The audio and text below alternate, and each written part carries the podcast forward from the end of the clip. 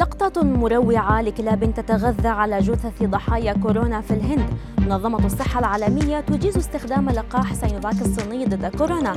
ودراسة تقول إن لقاحات كورونا قد تكون أقل فعالية لدى النساء مقارنة بالرجال. أبرز أخبار الساعات الأربع والعشرين الماضية في دقيقتين على العربية بودكاست.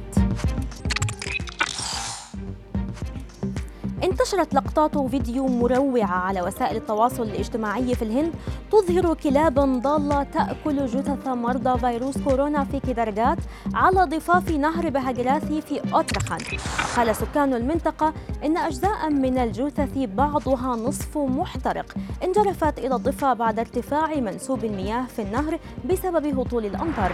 ووجهت الحكومة المركزية الشهر الماضي السلطات في هذه الولايات بمنع التخلص من الجثث في النهر.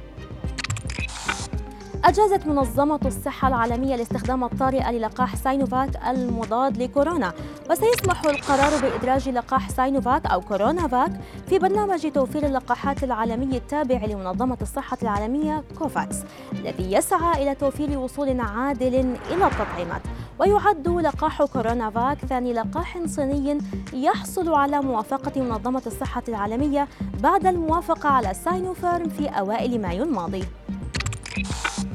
أكد تقرير أمريكي صادر عن مركز مكافحة الأمراض والوقاية منها أنه من النادر جدا إصابة أي من الأشخاص الحاصلين على اللقاح المضاد لفيروس كورونا بصورة كاملة بمرض كوفيد-19 بعد مرور أسبوعين على الأقل من تلقي اللقاح إلا أن البيانات الصادرة عن ذات المركز تشير إلى أن النساء يمثلن أغلب تلك الحالات النادرة حيث تبلغ نسبة النساء بين هؤلاء المصابين 63% بحسب ما أورده موقع بيزنس إنسايدر ويتوافق ذلك مع البيانات الخاصة بالتجارب السريرية التي تشير إلى أن اللقاحات المضادة لفيروس كورونا تكون أقل فعالية بين النساء.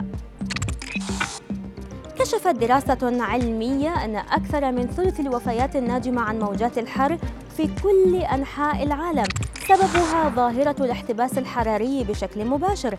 ووفقا لهذه الدراسة النادرة التي أجراها سبعون باحثا دوليا عبر جمع بيانات من 702 موقعا في 43 دولة فإن 37% في المتوسط من الوفيات المرتبطة بالحرارة تعود مباشرة إلى عواقب الاحتباس الحراري.